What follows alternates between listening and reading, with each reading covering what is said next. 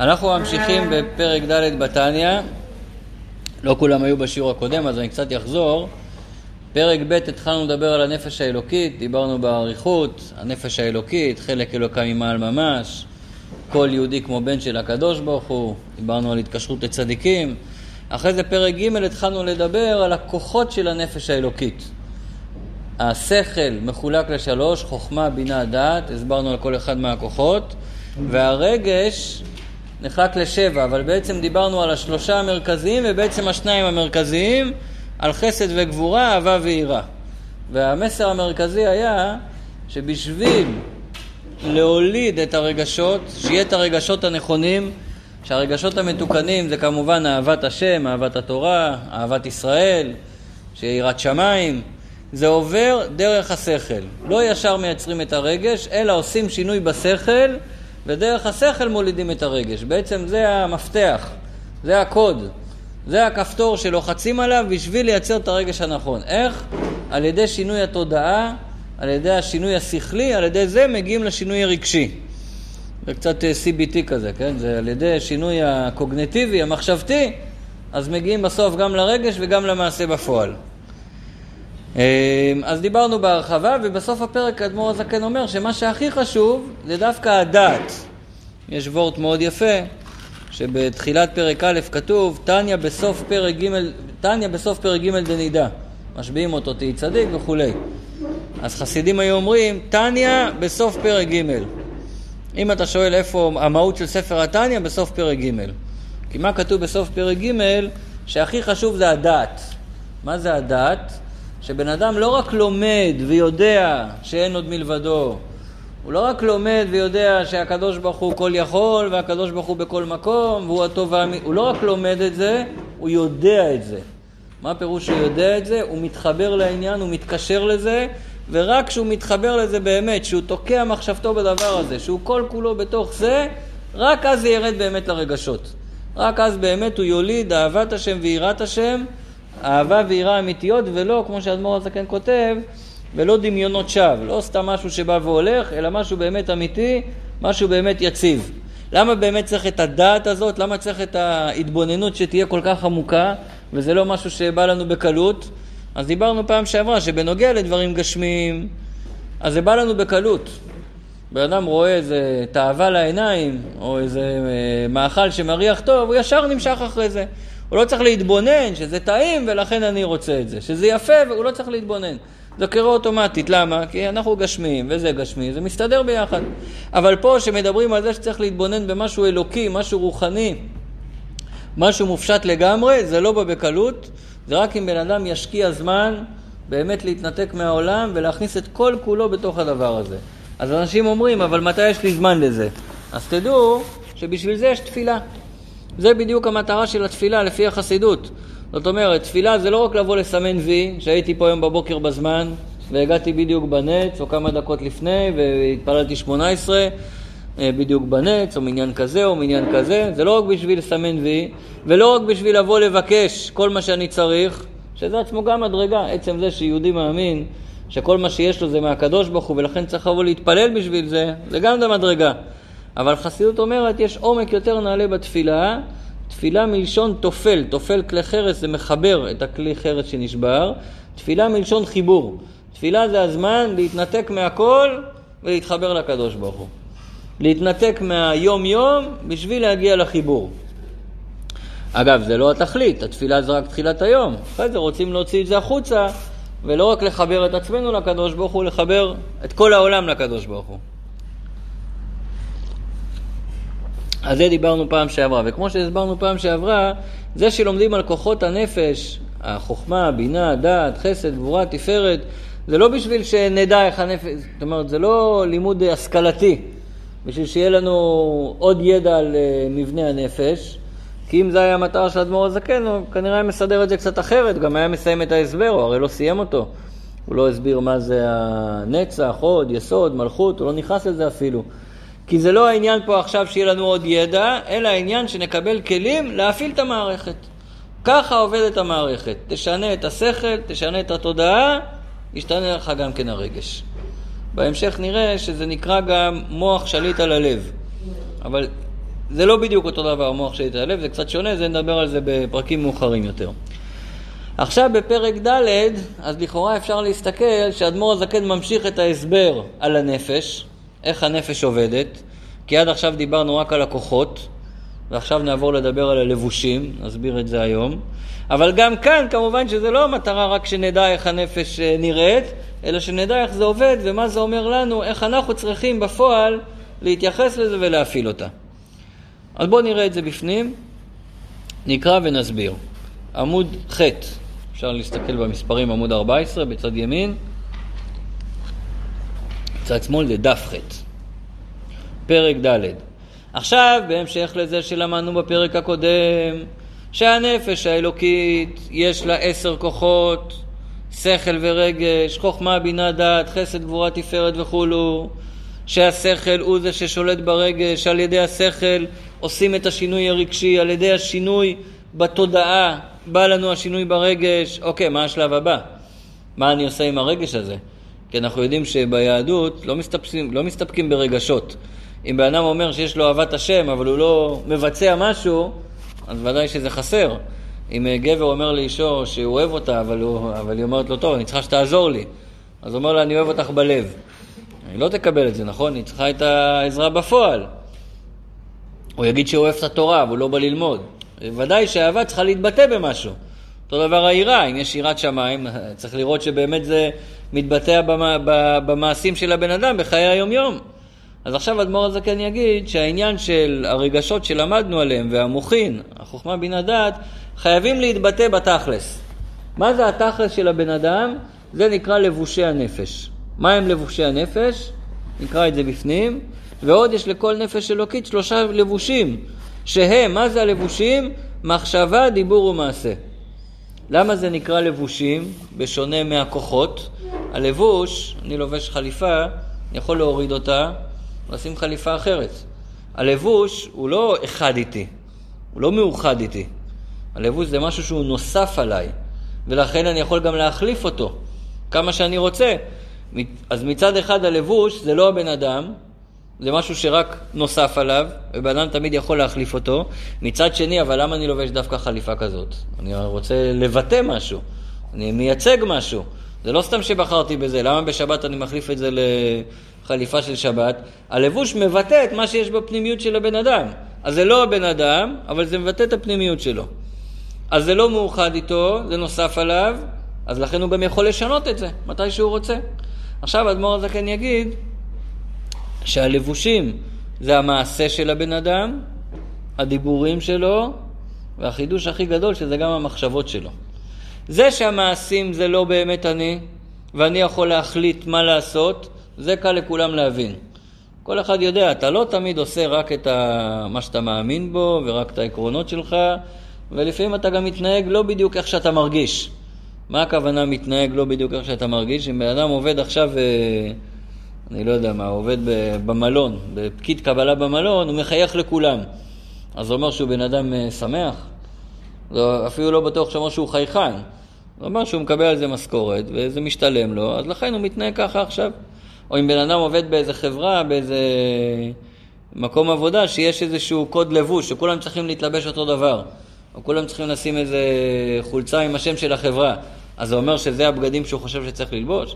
כרגע הוא לובש את זה, כי כרגע הוא, זה חלק מהתפקיד שלו, זה חלק מהמסגרת שלו. אבל כשהוא מגיע הביתה, מוריד את הלבושים האלה. אותו דבר, ניתן דוגמה, חייל, מתגייס לצבא, הולך עם המדים כל השבוע, אבל בבית יכול להוריד את המדים, בשבת הוא מתלבש אחרת לגמרי. אז זה שהמעשים זה לא אני ממש, זה כל אחד מבין. כי כל אחד יודע שלפעמים הוא מתנהג לא לפי מה שהוא מאמין. ובצד החיובי של זה, כל אחד יודע שיש לו את היכולת לשלוט במעשים שלו. אני יכול להחליט איך להתנהג. אם אני אחליט, אני יכול עכשיו לקום וללכת. בכל מצב תמיד אתה יכול לקום וללכת. אתה יכול לעשות עכשיו משהו הפוך ממה שביקשו ממך, משהו הפוך ממה שבא לך. בן אדם יכול לשלוט במעשים שלו, כי המעשים זה לא הבן אדם. מעשים זה רק ביטוי של הפנימיות של הבן אדם, של הכוחות הפנימיים. לכן זה נקרא לבוש. עכשיו הדיבור של הבן אדם, זה גם קל לנו לקבל את זה, כי גם הדיבורים שלי, בן אדם יכול לספר סיפורים שהם בכלל לא נכונים. בן אדם יכול להגיד דברים שהם לא אמיתיים. הדיבור זה גם כן לא האמת של הבן אדם, זה רק מבטא אותו. זה רק אה, ביטוי של מה שיש בפנימיות שלו. ולכן בן אדם יכול לשלוט בדיבורים שלו. דרך אגב, יש פה משהו מאוד מאוד עמוק, כי זה בעצם אומר לך שזה שאתה רואה בן אדם מתלבש בצורה מסוימת, או מדבר בצורה מסוימת, או מתנהג בצורה מסוימת אפילו, אתה לא יכול לשפוט אותו. זה שהוא מתנהג ככה כרגע, מה, אתה יודע למה הוא מתנהג ככה? אתה יודע מה עבר עליו היום, אתה יודע מה עבר עליו אתמול, אתה יודע מאיפה זה מגיע, אתה לא יודע את זה. אתה בסך הכל ראית את החיצוניות שלו. אתה לא ראית מה יש לו בפנימיות. אנחנו, העין שלנו, אוטומטית שופטת בן אדם לפי מה? לפי החיצוניות שלו. וזו טעות שכולנו נופלים בה, כי אף אחד לא היה רוצה שישפטו אותו לפי החיצוניות, ובכל זאת, כל פעם שאנחנו רואים מישהו, אה, יש לו כיפה כזאת, ויש לו בגד כזה, והוא מדבר כך, וכבר החלטנו וקטלגנו אותו והחלטנו מי הבן אדם. איפה אתה יודע, מה אתה יודע, מה... הרי כשמכירים בן אדם לעומק, רואים כמה שזה שטחי, ההסתכלות הזאת. מה אתה יודע, מה עבר עליו, מאיפה הוא מגיע, מה הוא מגיע, למה הוא עושה את זה, אי אפשר לדעת אף פעם. אז זה, אז זה בשבילנו כבר לדעת, שזה רק החיצוניות של הבן אדם, זה לא הפנימיות שלו. החידוש הכי גדול שהוא אומר כאן, שגם המחשבות של הבן אדם, זה גם לא הבן אדם. גם מה שאני חושב עם עצמי, כן? כשאני הולך ברחוב ועכשיו יש לי מחשבות, זה גם לא אני. איך יכול להיות שזה לא אני? הרי זה בתוכי. ההתנהגות, אני מבין, זה כלפי חוץ, הדיבור זה כלפי חוץ, אבל המחשבות זה כלפי פנים. אומר אדמו"ר הזקן, גם המחשבה זה לבוש. מה הכוונה? כמו שהדיבור זה לבוש שאני מתלבש בו כדי לדבר איתכם עכשיו, כדי להתבטא כלפיכם, כדי להעביר לכם מסר, המחשבה זה לבוש שאני מדבר עם עצמי. אז אם ככה, אז, אז, מי, אז מי אני כן? איפה אני נמצא באמת? אז זה למדנו בפרק הקודם. זה הכוחות של הנפש, זה האישיות של הבן אדם, זה המידות שלו, זה הרגשות שלו. עכשיו אנחנו מדברים על הלבושים, זה כבר שלב הבא. עכשיו עוד פעם, אמרתי, אנחנו לא שיעור פסיכולוגיה, ולא באים ללמוד uh, תורת הנפש בשביל תורת הנפש, אלא רוצים לדעת מה למעשה, כן? מה, מה התכלס בתורה ומצוות. אז מדביר אדמו"ר הזקן שהמחשבה, דיבור ומעשה של הנפש האלוקית, סליחה, שהלבושים של הנפש האלוקית זה המחשבה, דיבור ומעשה של תרי"ג המצוות. במה הנפש האלוקית מתלבשת? במה היא מתכסה? איך היא מבטאת עצמה? על ידי התורה והמצוות. איך? בשלושה לבושים. במחשבות של תורה ומצוות, בדיבורים של תורה ומצוות, ובמעשה של תורה ומצוות. אלא מה? זה מחולק. שהמחשבה זה בעיקר בלימוד, הדיבור זה בלימוד בתפילה, והמעשה זה בעיקר במצוות. נראה את זה בפנים. נקרא עוד פעם מההתחלה. ועוד יש לכל נפש אלוקית שלושה לבושים שהם מחשבה, דיבור ומעשה של תרי"ג מצוות התורה. איך זה נראה בפועל? שכשהאדם מקיים במעשה כל מצוות מעשיות, זה הלבוש של המעשה. הנפש האלוקית במעשה מתכסה בזה שבן אדם מקיים מצוות מעשיות. מה זה מצוות מעשיות? הוא מניח תפילין, הוא נותן צדקה, אה, ציצית, שבת, קידוש, מצוות מעשיות. ובדיבור הוא עוסק בפירוש כל תרי"ג מצוות והלכותיהן. דיבור זה לימוד תורה. בדיבור הוא מדבר את התורה. תראו, יש פה המון דיוקים בתניא, אני לא נכנס לכל הדיוקים, כי אז uh, מרוב עצים לא רואים את היער הרבה פעמים, מרוב הדיוקים לא רואים את הפשט, אבל יש פה דיוק מאוד יפה, שעל מצוות הוא כותב, למה הוא לא כותב שאדם מקיים כל תרי"ג מצוות מעשיות? בדיבור כתוב שהוא עוסק בפירוש כל תרי"ג מצוות התורה. למה פה הוא אומר uh, מצוות מעשיות בלי תרי"ג ופה הוא, אומר, פה הוא כן אומר תרי"ג? הסיבה מאוד פשוטה. מצוות מעשיות, אין מישהו שיכול לקיים את כל תרי"ג מצוות מעשיות. כי יש מצוות שזה רק לנשים, יש שזה רק לגברים, יש רק לכהנים, יש שזה רק למלך, רק ללוויים, אה, רק לנשואים. לא כולם יכולים לקיים את כל המצוות, אבל ללמוד את כל המצוות, זה כל אחד יכול. אז שוב, במעשה זה קיום המצוות המעשיות. בדיבור הוא עוסק בפירוש כל תרי"ג מצוות והלכותיהן. המצוות והיישום המעשי שלהם בהלכה. ובמחשבה הוא משיג כל מה שאפשר לו להשיג בפרדס התורה. הכוונה שהמחשבה זה העיון של הלימוד תורה. נראה? כן. זאת אומרת, יש ללמוד עם הפה ויש ללמוד עם ה... מה שהוא קולט בשכל שלו. יש לימוד תורה ויש ידיעת התורה, נראה את זה בהמשך. אז שוב, אחרי שהנפש האלוקית למדנו שיש לה כוחות, שזה אהבה ויראה, חסד גבורה, עכשיו איך הכוחות האלה מתבטאים בעולם? כמו שהבן אדם מתבטא דרך הלבוש, הכוחות מתבטאים דרך מחשבה, דיבור ומעשה. איך הכוחות של הנפש האלוקית רוצים להתבטא? במחשבה, דיבור ומעשה של תורה ומצוות. במעשה מצוות, בדיבור לימוד תורה, ובמחשבה השגת התורה. אני מזכיר רק שנזכור את הרצף, מדברים רק על הנפש האלוקית עכשיו. כל זה רק בנפש האלוקית. מפרק ו' נדבר באמת מה זה המחשבה, דיבור ומעשה של הנפש הבעמית. אבל כרגע מדברים על הנפש האלוקית. עכשיו, אם באמת הנפש האלוקית עושה את זה, ובאמת היא מתכסה בשולחן ערוך, מתכסה בתורה, מתכסה במצוות, אז מה קורה לבן אדם?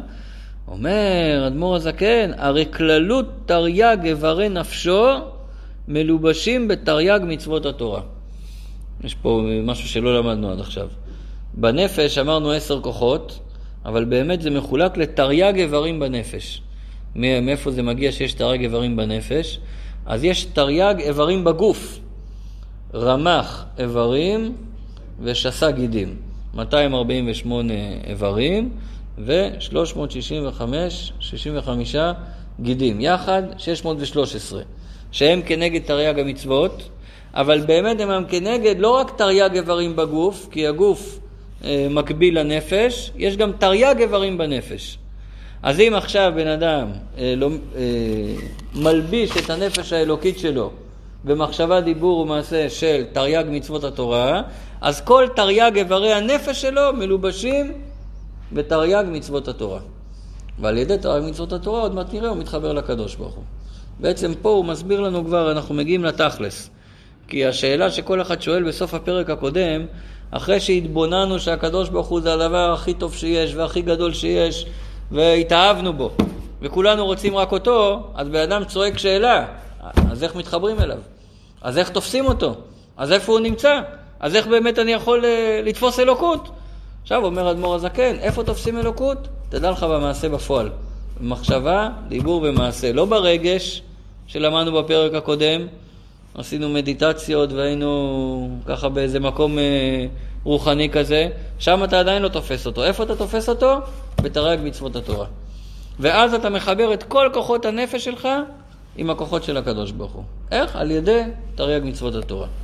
זה באופן כללי, ובפרטות, עכשיו הוא מסביר איך אה, כל אחד מהאיברים קשור עם חלק אחר בתורה. אז הוא רק נותן לזה דוגמה. ובפרטות, בחינת חב"ד שבנפשו, החוכמה, בינה, דעת שבנפש האלוקית, מלובשות בהשגת התורה, שהוא משיג בפרדס התורה, כפי יכולת השגתו ושורש נפשו למעלה. זאת אומרת, השכל שלו מלובש עכשיו בתורה. כיוון שהתורה, נראה בהמשך, זה השכל של הקדוש ברוך הוא, על ידי שהשכל שלו מלובש בשכל של התורה, הוא מחובר עם הקדוש ברוך הוא. גם כן יש פה דיוק יפה, כפי יכולת השגתו ושורש נפשו למעלה. זאת אומרת, לא מצפים מכולם שכולם ידעו את כל התורה כולה וכולם ישיגו את כל התורה באותה רמה. כל אחד לפי היכולת שלו, לפי היכולת השכלית שלו והנתונים שיש לו, ולפי שורש נפשו למעלה. אחד קשור יותר לפשט, אחד יותר לרמז, לדרוש, לסוד, לחסידות, כל אחד איפה שהוא קשור. אז השכל, על ידי לימוד התורה, קשור במוחין של הקדוש ברוך הוא. והמידות, מה שלמדנו בהרחבה בפרק הקודם, יראה ואהבה, שני הכוחות האלה, איך הם קשורים לקדוש ברוך הוא, איפה הם מתחברים אליו, והמידות שהן יראה ואהבה וענפיהן ותולדותיהן מלובשות בקיום המצוות במעשה ובדיבור. על ידי שהאהבה לא נשארת אה, נטו אהבה לעצמה, אלא היא גורמת לבן אדם לקום ולעשות מצווה, אז זה מתחבר לקדוש ברוך הוא. כל עוד שזה רק אהבה לעצמה, בלי שזה בא לידי ביטוי, עדיין אין פה את החיבור לקדוש ברוך הוא. איפה החיבור? רק כשזה יורד למעשה בפועל. זה מאוד מעניין שהחסידות מצד אחד היא מאוד מרוממת מאוד היא מדברת על דברים גבוהים, מדברת על דברים רוחניים, אבל מצד שני מאוד מאוד פרקטית, מאוד מאוד מעשית, מאוד מאוד מציאותית, יורדת כל הזמן לתכלס. רואים את זה מאוד בהתוועדויות של הרבי, שהרבי יכול לדבר בהתוועדות על דברים הכי גבוהים שיש, על עולם האצילות, ועל הכתר, ואריך, ועתיק, ודברים הכי עמוקים, ובסוף ההתוועדות הוא מוציאים שם דולרים, והרבי מחלק דולרים לחסידים. כאילו, רגע אחד אתה הכי גבוה, רגע אחרי אתה יורד, הכי תכלס. ובסוף ההתוועדות תמיד יהיה, אוקיי, מה ההוראה בפועל? מה תכלס צריך לקום ולעשות אחרת ממחר בבוקר?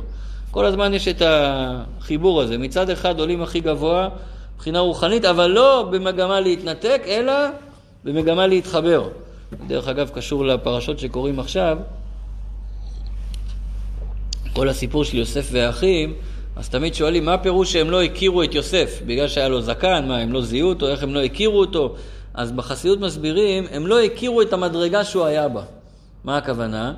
השבטים, הבנים של יעקב, 11 הבנים חוץ מיוסף, כולם היו רועי צאן. זאת אומרת, השיטה שלהם הייתה, אם אתה רוצה להתחבר לקדוש ברוך הוא, אתה חייב להתנתק מהעולם. אתה לא יכול להיות עכשיו אה, בביזנס, אתה לא יכול להיות עכשיו אה, בעולם, בעניינים, אתה חייב להיות מנותק מהעולם, אם תהיה מנותק תהיה מחובר לקדוש ברוך הוא.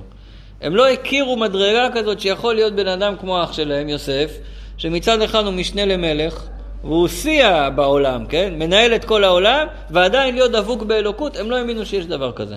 הם לא הכירו את האפשרות שגם תהיה מחובר בעולם, לא מנותק, וגם תהיה מחובר לקדוש ברוך הוא.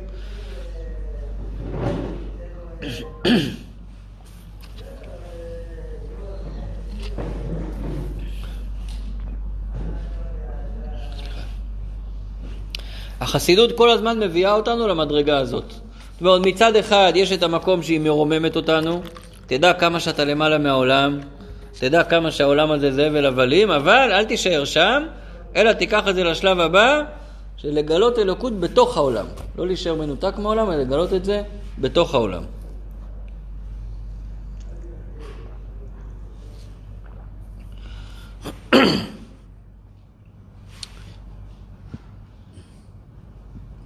בהמשך של התניא אוהבים משל מאוד יפה, משל מעוף, או ציפור הכוונה שם.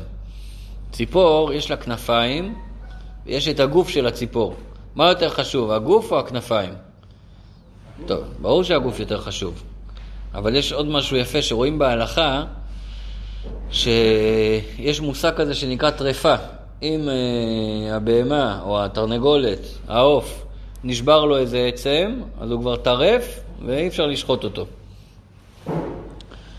בעיה מאוד גדולה, כן? הרבה פעמים העופות שמובילים אותם ממקום למקום, ולפעמים הם אה, נופלים וכולי, יכול משהו להישבר, ואז העוף יהיה טרף. אבל כתוב שאם נשברו אגפיה, אם הכנפיים נשברו, היא עדיין כשרה. למה? מה זה מראה? שהגוף הוא שלם בפני עצמו גם בלי הכנפיים. אלא מה שאם לא יהיו לו כנפיים, פה זה יותר מתאים לציפור, אם לא לו כנפיים הוא לא יכול לעוף בשמיים. אז שם אדמו"ר הזקן יסביר, מביא את זה מהזוהר, שהגוף זה המצוות,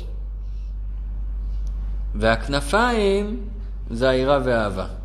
זאת אומרת, חייבים את המצוות כי זה הגוף וזה העיקר, אבל בשביל שהמצוות האלה לא יישארו פה למטה בעולם, אלא יעלו לעולם גבוה יותר, בשביל שיהיה פה את הפעולה הרוחנית, אז חייב שיהיה שני כנפיים. גם את האהבה בצד ימין וגם את היראה בצד שמאל. יש סיפור יפה מאדמו"ר הזקן, שפעם הוא הגיע לאחד הגאונים של הדור שלו, קראו לו הרב יהושע צייטלין. טוב, אז לא כל כך ידעו מי זה אדמו"ר הזקן, וכל מי שראו שהוא חסיד, אז היה... לא כל כך קיבלו וכולי. אז כשהוא בא לדבר איתו, אז קודם כל הוא בחן אותו בלימוד. בוא נראה אם יש עם מי לדבר פה בכלל, כן? מה, מה אתה יודע? אפילו לא קמה המיטה בשבילו. הוא שאל אותו כמה פעמים בגמרא מופיע השם רבא. טוב, אז אדמו"ר הזקן אמר מספר, אז הוא אמר ש... הוא אמר לו מספר כמעט מדויק, אה, אמרת אחד יותר מדי, אחד פחות מדי. אז הוא אמר, זקן אמר כן, כי יש מקום אחד שכתוב רבא עם ה' וזה טעות, זה צריך להיות רבא עם א'. זה שני תנאים, אמוראים שונים, רבא ורבא. טוב שהוא שמע את זה, הוא כבר קם לכבודו, קלט שבאמת הוא, יש עם מי לדבר פה בלימוד. ואז הוא שאל את אדמו"ר הזקן ככה, הוא אומר לו, למה אתה כתבת בספר שלך, בתניא, שתורה ללא אהבה ויראה, היא לא עולה למעלה. היא נשארת פה בעולם הזה ולא מתעלה לעולם העליון. אז אדמו"ר הזקן אמר לו, זה זוהר מפורש. כתוב בזוהר, אורייתא, תורה, בלא תחילו ורחימו, בלי יראה ואהבה, לא פרחה לעילה. היא לא עולה לעולמות העליונים. אז הגאון, הרב צייטלין, אמר לו, כן, אבל לא פוסקים מהזוהר אם אין לנו מקור בגמרא. אתה לא יכול להביא דבר כזה מהזוהר אם אתה לא מסתמך גם על משהו שכתוב בגמרא. אז אמר לו אדמו"ר הזקן, זה כתוב במפורש בגמרא. טוב, אז זהו כבר אה, נעמד בשביל זה. איפה זה כתוב בגמרא? אנחנו היום יש לנו גוגל לחפש, אבל הם היה להם את כל הגמרא בראש, כמו שאנחנו יודעים בעל פה לספור מ-1 עד 100, אז הוא יודע בעל פה את כל הגמרא. אז הוא ככה סורק את כל הגמרא בראש, אומר איפה זה כתוב. אז אמר לו, זה כתוב במסכת עירובין. הביא לו את המסכת, הוא פותח לו את המסכת והוא מראה לו איפה זה כתוב. מה כתוב שם? כתוב ככה, שני פסוקים יש בתהילים שסותרים אחד את השני. פסוק אחד דוד המלך אומר, כי גדול עד שמיים חסדיך אלוקים. פסוק שני הוא אומר, כי גדול מעל שמיים. אומרת הגמרא, איך, איך היא מתרצת את הסתירה הזאת? פה כתוב כי גדול חסדיך עד שמיים ופה כתוב מעל שמיים. אומרת הגמרא, כאן בעושים לשמה וכאן בעושים שלא לשמה. אז שם רש"י מובן מהגמרא, שאם זה לא לשמה, אז זה מגיע רק עד השמיים, ואם זה לשמה, אז זה מגיע מעל השמיים. אז הוא שמע את זה, הוא נורא התפעל מאדמו"ר הזקן וקיבל את הדברים. זאת אומרת, דרך אגב, זה פחות, בפרק ד' זה פחות אה, העניין שהוא מסביר, אבל כבר נכנסנו לזה, אז דיברתי על זה. זה יותר בפרקים מאוחרים. אבל תמיד צריך שיהיה את האיזון והיחס הנכון בין הרגש לבין המעשה. הרבה פעמים יש לנו נטייה, מישהו טיפוס יותר רגשן ויותר רוחני, מחפש את המדיטציות ואת התפילות ואת האהבה והיראה והרגשות, וקצת אה, מזניח את המעשה. מישהו יותר תכליתי, אז הוא בתוך המעשה וקצת שוכח על הרגשות הפנימיים. פה אדמו"ר הזקן אומר, חייבים את שניהם. אתה חייב את הרגשות, כי היראה והאהבה זה המנוע של הכל, אבל אתה חייב שזה יתלבש ויתבטא במצוות המעשיות. עכשיו נראה את זה בפנים. והמידות, אני קורא שוב את המשפט האחרון, והמידות שהן יראה ואהבה וענפיהן ותולדותיהן מלובשות בקיום המצוות במעשה ובדיבור, שדיבור זה תלמוד תורה שכנגד כולן. עכשיו הוא מסביר למה.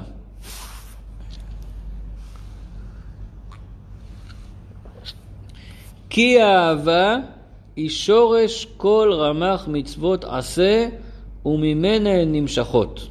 ובלעדה, שימו לב, מילים מאוד אה, חריפות, ובלעדה אין להם קיום אמיתי. זאת אומרת, בשביל שהמעשה יהיה מעשה אמיתי, הוא חייב לבוא על בסיס של אהבה, על בסיס של רגש. אה, לא לעשות משהו חיצוני, לא לעשות משהו רק כדי לצאת ידי חובה, לא לעשות משהו רק כי אמרו לי לעשות את זה. לעשות את זה באמת מרגש של אהבה. אני חושב שהדוגמה הכי טובה זה משלום בית, מזוגיות. האישה או הבעל, זה משני הצדדים. כל אחד רוצה שהשני ייתן לו, מה, רק כדי לצאת ידי חובה? רק כי כתוב בכתובה שצריך לתת? רק כי הבטחתי את זה? אישה רוצה לקבל מתנה, מה, כי, כי, כי הגיע החג וחייבים לתת מתנה? רוצה לקבל את זה מכל הלב. לא רוצה לקבל את זה באופן, אה, הנה, יצאתי ידי חובה ועשיתי מה שצריך. אז אם ככה, בינינו אנחנו לא רוצים לקבל אחד מהשני ככה, זה מעליב אותנו, אז בטח שמול הקדוש ברוך הוא זה ככה. אז הוא אומר דבר כזה, מה המנוע שמניע ודוחף את כל הקיום מצוות שלנו? אהבה. כי אם זה לא אהבה, ואתה עושה את זה מסיבה אחרת, למצוות שלנו אין קיום אמיתי במקרה כזה. זה לא עד הסוף, זה לא הנקודה. אני כל פעם קצת מסייג כי המעשה הוא העיקר, ומתוך שלא לשמה בא לשמה, ואם אתה שואל אותי, אז מה, לא לעשות? טוב, עדיף שתעשה. אבל אם אתה שואל עכשיו את האמת, איך זה אמור להיראות, חייב שיהיה אהבה שהיא תניע אותך לקיים. ואם אין את האהבה הזאת, אין, לה קיום, אין, לה, אין להם קיום אמיתי. למה? כי מה זה באמת לקיים מצווה? שימו לב. כי המקיימן באמת הוא האוהב את שם השם וחפץ לדבקה בו באמת. מה זה קיום אמיתי של מצווה? שאתה עושה את זה כי אתה רוצה לדבוק בשם, וככה דבקים בקדוש ברוך הוא. זה קיום אמיתי של מצווה, לא מתוך הרגל, לא מתוך פחד, לא כדי לקבל פרס, לא כדי לקבל שכר, לא כי אני מפחד מעונש, כל הדברים האלה זה חיצוניות. לא בשביל גן עדן, לא בשביל עולם הבא, זה לא, זה, לא, זה לא הכיוון, זה לא הסיבה. הסיבה האמיתית, שיש לי רגש אמיתי של אהבה, פירוש, יש לי רגש אמיתי שאני רוצה להתחבר עם הבורא, ואני שואל איך מתחברים איתו, אומרים לי על ידי מצוות. אז עכשיו אני ניגש לקיים מצווה, כי ככה אני מתחבר עם הבורא. עכשיו אני באתי ללמוד תורה, אה, לא בשביל הכבוד שאני אקבל, ולא בשביל הכסף, ולא בשביל האינטרס, ולמה? כי אני רוצה להתחבר עם הקדוש ברוך הוא, ואני יודע שככה אני מתחבר איתו בלימוד תורה. אותו דבר שאתה בא להניח בבוקר תפילין, אתה בא להניח תפילין בבוקר, למה אני מקיים את זה עכשיו? כי זה מצווה של הקדוש ברוך הוא. דרך אגב, יש באמת שאומרים את זה לפני כל מצווה. אה, בחב"ד לא נוהגים את זה, אומרים את זה רק בבוקר לפני ברוך שאמר, לשם ייחוד קודש הבריחו ושכינתה, ליחדה שם י' כו' בייחודה שלים בשם כל ישראל. כאילו, אני מכוון את עצמי, שלמה אני עושה את המצווה עכשיו? יש כאלה שלפני כל תפילה אומרים את זה, או לפני כל מצווה, לפני ספירת העומר, לפני כל מצווה שעושים. חב"ד עושים את זה פעם ביום, זה אמורים לכוון שזה לכל היום, כשאומרים את זה. אבל אה, זה הנקודה. אה, עכשיו, מי אמר שדווקא המצוות? הוא אומר, ואי אפשר לדווקא בו באמת, כי אם בקיום רמ"ח פיקודים שהם רמ"ח איברים דמלכה, כביכול כמו שהתבהר במקום אחר. זאת אומרת, בן אדם עכשיו אומר, טוב, יש לי את הרגש הזה, ואני מבין שמתחברים אליו על ידי מעשה בפועל, אז אני אעשה מעשים טובים. למה דווקא להניח תפילין? אני אעשה מעשים טובים אחרים, לא יודע מה, אני אעזור לאנשים, כל אחד עם המעשים טובים שהוא בוחר. למה דווקא תפילין, למה דווקא שבת, למה דווקא ציצית, למה דווקא המעשים האלה? אז אומר אדמו"ר הזקן, שהקדוש ברוך הוא הודיע לנו שאי אפשר להתחבר אליו אלא על ידי קיום המצוות. איפה החיבור נמצא? הוא נתן לנו את הערוצים, את החבלים, שאפשר להתחבר דרכם. אני אסביר מה הכוונה. לפני זה רק אני רוצה להסביר לפי זה שלוש אופנים שבהם אפשר לקיים את המצווה. ניתן את הדוגמאות פה מהגבר והאישה. נגיד שהגבר קנה לאישה מתנה. קנה לה אה, טבעת, טבעת יהלום. כמו שהיא אוהבת, כמו שהיא רוצה. רק מה הטעות שהוא עשה? הוא בא הביתה, ובמקום להגיד לה שהוא נתן לה מתנה עם חיוך ועם מילים של אהבה, הוא זרק את הטבעת על השולחן ואמר לה, לכי קחי זה בשבילך. היא רוצה לקבל מתנה ככה? אה? אפילו שזה טבעת יהלום זה לא שווה. הרסת את כל הטבעת. איך הוא רוצה לקבל את זה? עם אהבה. מצד שני, אם הוא יבוא עם אהבה, אבל מה הוא יקנה לה? במקום טבעת יהלום, שמעתי פעם על גבר, קנה לאשתו מכסחת דשא. למה הוא קנה לה מכסחת דשא? כי הוא לא חשב מה היא רוצה, עכשיו מה אני רוצה. ואז הוא נתן לה מה שהוא רוצה. אז היא מוכנה לקבל את זה? גם את זה לא.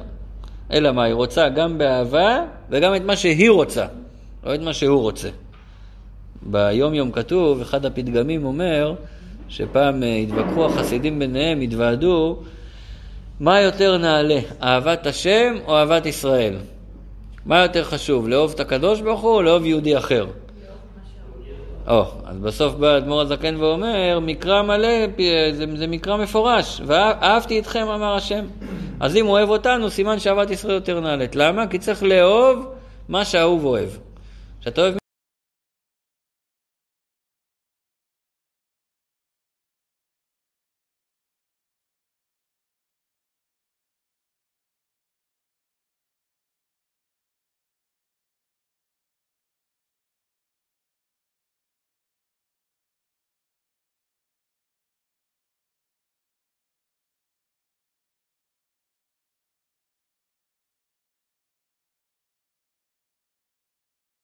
למה? כי הוא אינסוף, ואתה מוגבל, ואין לך שום סיכוי בחיים לדעת מה הוא רוצה.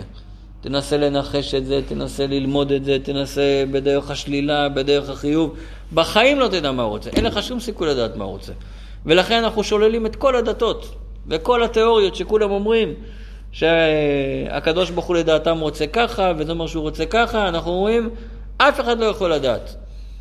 אז אם ככה, אז מה אנחנו תפסנו את הקדוש ברוך הוא וטוענים שאנחנו כן יודעים? לא, גם אנחנו לא יכולים לדעת. הסיבה היחידה שאנחנו רואים שאנחנו כן יכולים באמת אה, לדעת ואנחנו מקיימים את הרצון שלו, זה בגלל מתן תורה בהר סיני. למה? כי מתן תורה בהר סיני זה לא שבן אדם אחד עלה להר וסיפר לנו שהוא פגש את הקדוש ברוך הוא ואמר לו מה הוא רוצה.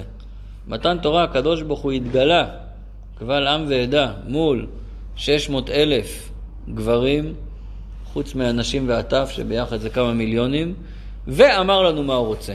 זאת הסיבה היחידה שעליה אנחנו מסתמכים, שאנחנו יודעים מה הוא רוצה. אם זה היה, שימו לב, אפילו רק על משה רבנו, גם כן לא מספיק. רק בגלל שזה התחיל, היהדות התחילה בהתגלות כזאת אלוקית, שכל העם ראה את זה, היו שם 600 אלף עדים, שדרך אגב שינו את כל החיים שלהם רגע אחרי, ועשו כל מה שאומרים להם, שזה עצמו פלא הכי גדול, כי אנחנו יודעים שהעם היהודי, על כל אה, שני אנשים יש שלוש דעות. איך יכול להיות שכולם הסכימו ביום אחד ואף אחד לא התנגד וכולם זרמו עם זה, ובאמת פלא גדול מה שהיה שם. אז כיוון שזה התחיל ככה, אנחנו רואים שאנחנו יודעים מה הוא רוצה. וכל מה שבא, מה שבא אחרי זה להסביר את מה שנאמר שם. אבל אם לא היה את המעמד הזה, באמת היינו באותה בעיה כמו כולם. אז עוד פעם, בן אדם יגיד, אוקיי, הבנתי את המסקנה של הפרק הקודם, אני אוהב את הקדוש ברוך הוא. אני רוצה לעשות בשבילו, אני רוצה לתת לו מתנה. אה, איזה מתנה אני אתן לו? אם אתה חושב שאתה יודע מה המתנה לתת לו, אתה לא יכול לדעת. הסיבה היחידה שאתה יכול לדעת, זה בגלל שבמתן תורה הוא התגלה לכולנו ואמר לנו מה הוא רוצה. מה אתם אומרים? אתם שקטים היום. מנחם, מקובל עליך? כבד, כבד. למה כבד? מסובך. מסובך? מה, מסובך להבין או לקבל? מסובך להבין. אה, אז אולי דיברתי מהר מדי.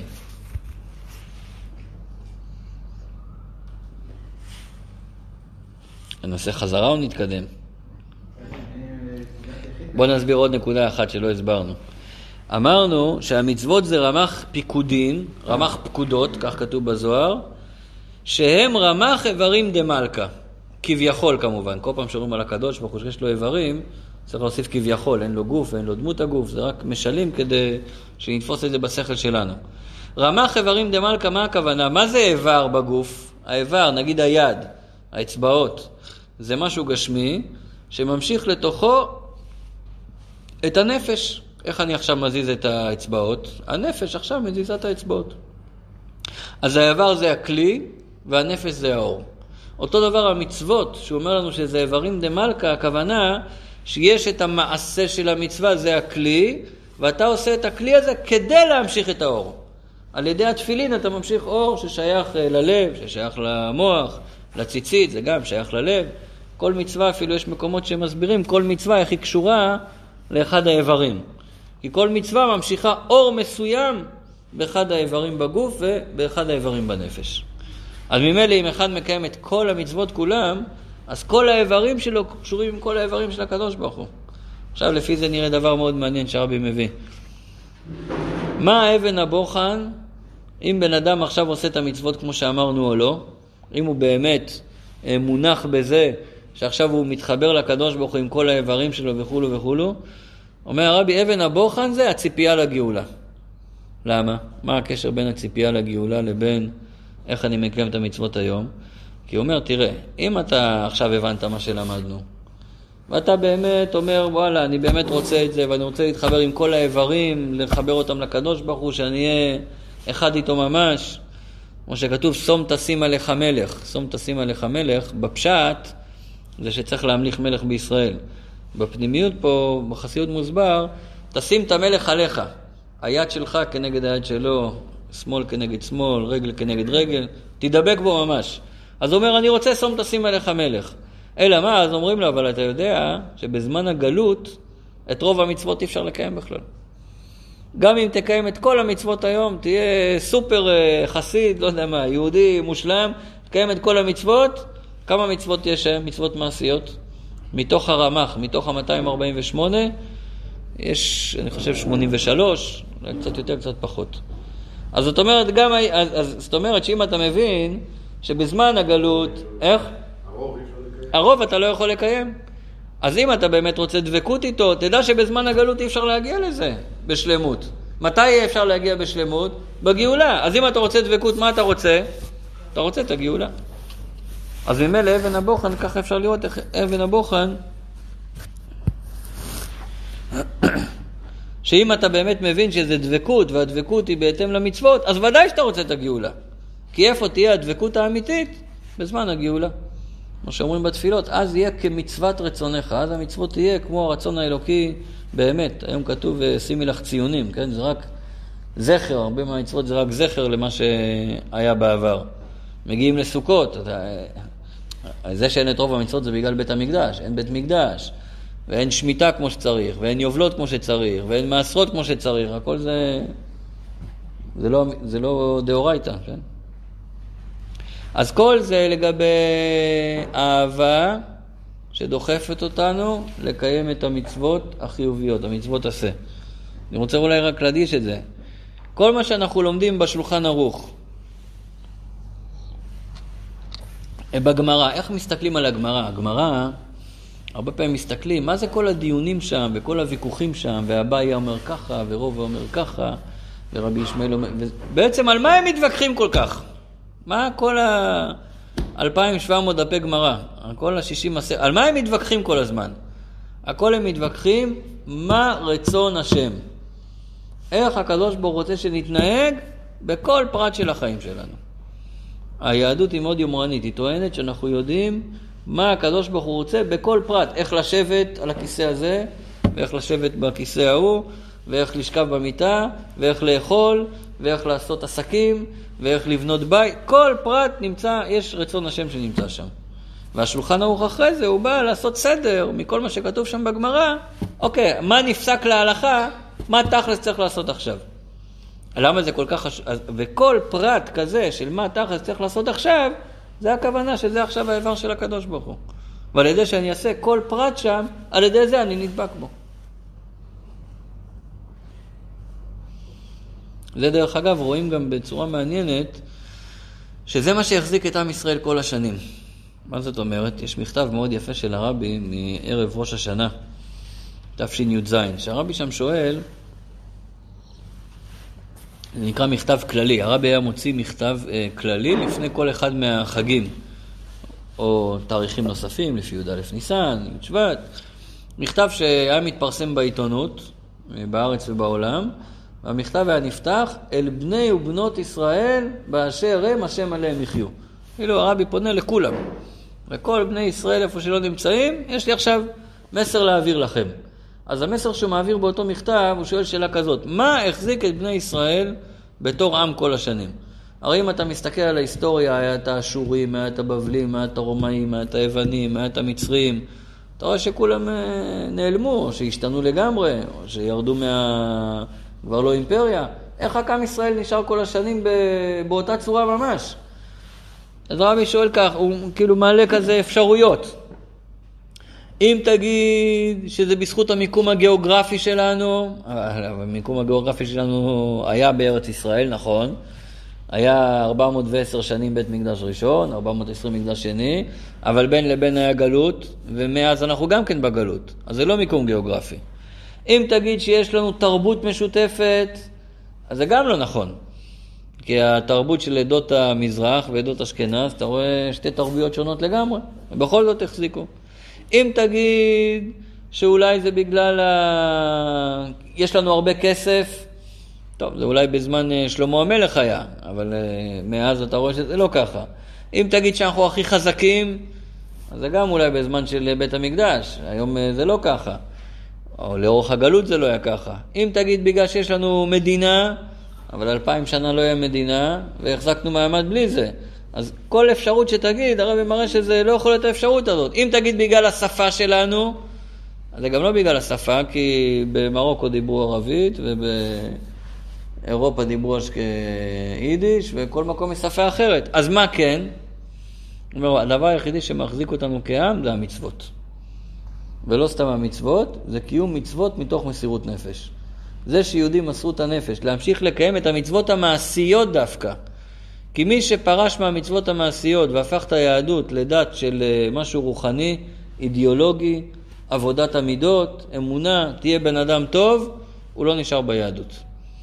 או שהוא יתבולל, או שהילדים שלו יתבוללו, ונעלם מהמפה של היהדות. דוגמה הכי טובה זה הרפורמים בארצות הברית. לא תמצא אף בית כנסת רפורמי שיש שם מישהו שסבא שלו היה רפורמי. אין דבר כזה. כי תוך שתי דורות זה נעלם מהשטח. כי אם הסבא כבר עשה את כל הקיצוצים האלה, אז הבן כבר מתחתן עם מי שהיא לא יהודייה, וזהו, אין דור המשך כבר.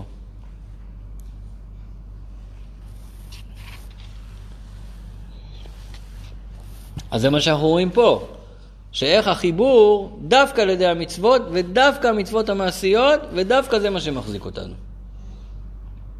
זה מאוד מאוד חזק, כי בכל התורות, ה... ה... כמעט בכל שאר הדתות, העיקר זה הרוחניות. הרי מה הנוצרים עשו? הם אמרו, תשמע, כבד עלינו כל המצוות האלה, כן? זה 613 מצוות, בואו נסתפק בשתיים.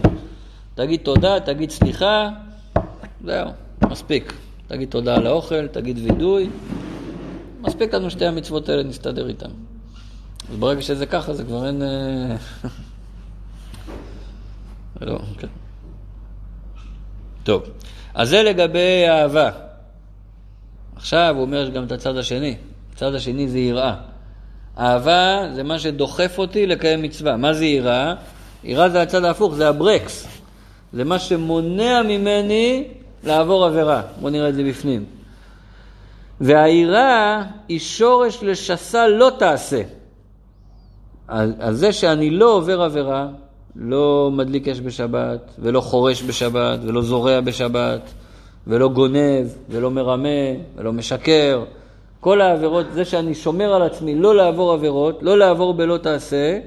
למה יהודי עושה את זה? עוד פעם, קודם אמרנו, אתה עושה מצווה לא בשביל השכר, לא בשביל הפרס, לא בשביל העולם הבא, לא בשביל הגן עדן, כי אתה רוצה לדבוק בקדוש ברוך הוא.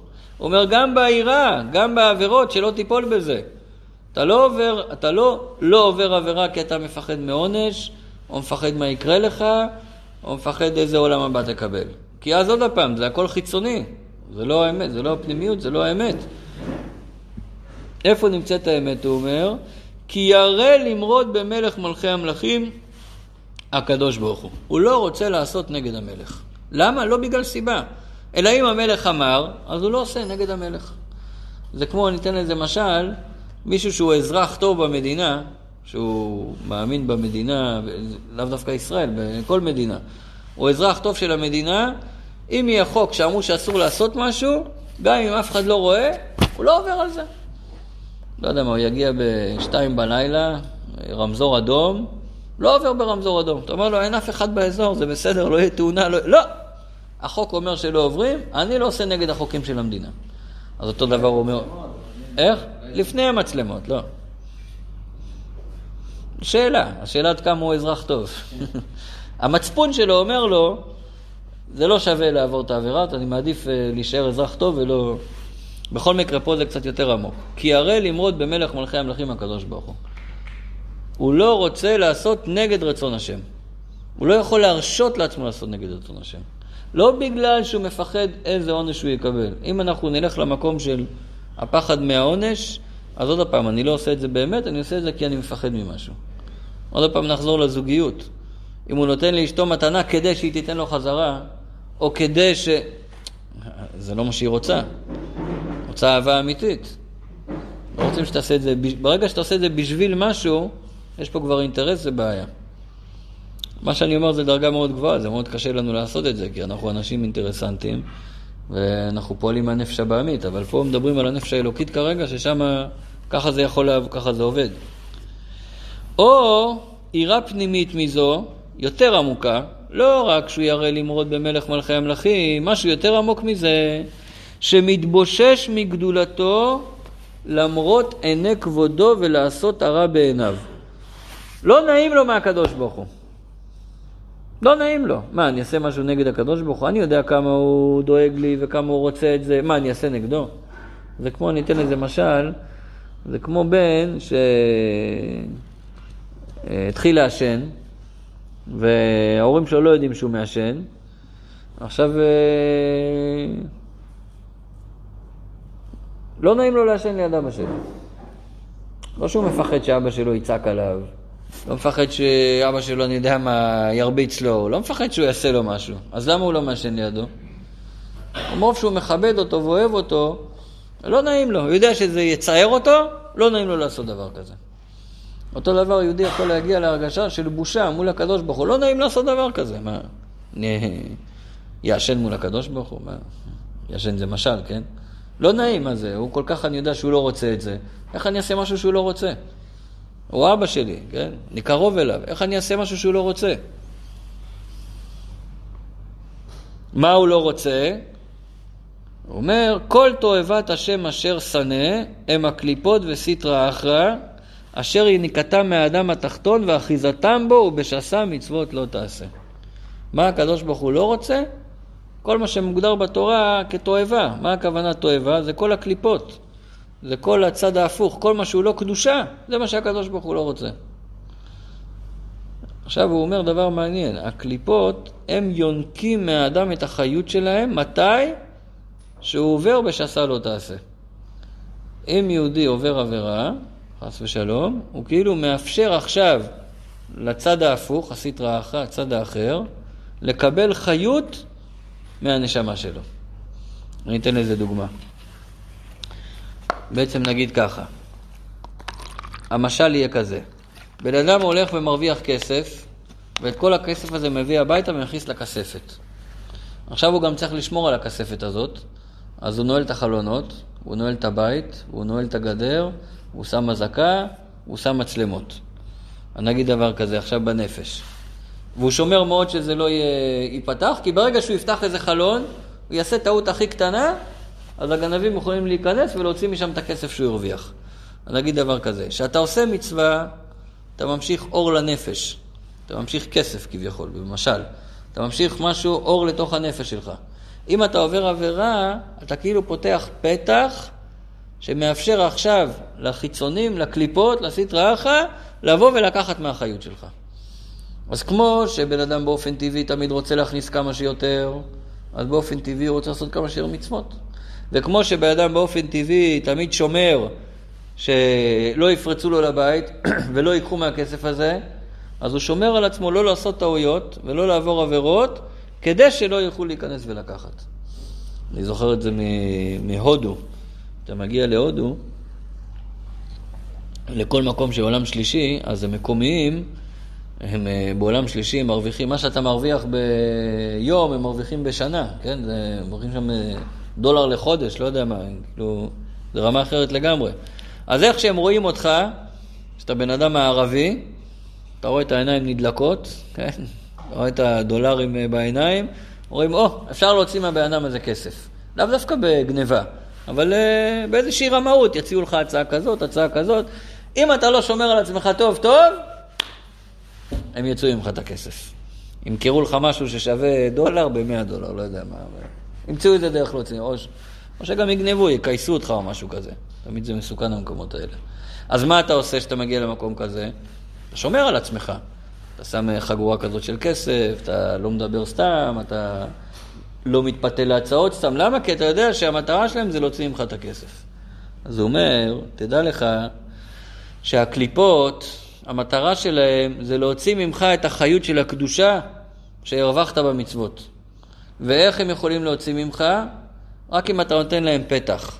מה הפתח שאתה נותן להם? אם אתה עובר עבירה. לכן, כמו שאתה משקיע בלעשות מצוות כדי להכניס אור, תשקיע בעצמך לא לעבור עבירות כדי שלא יהיה לאור הזה מאיפה לברוח, מאיפה לצאת. יש מילול בזה? כמה יכול לצאת האור הזה?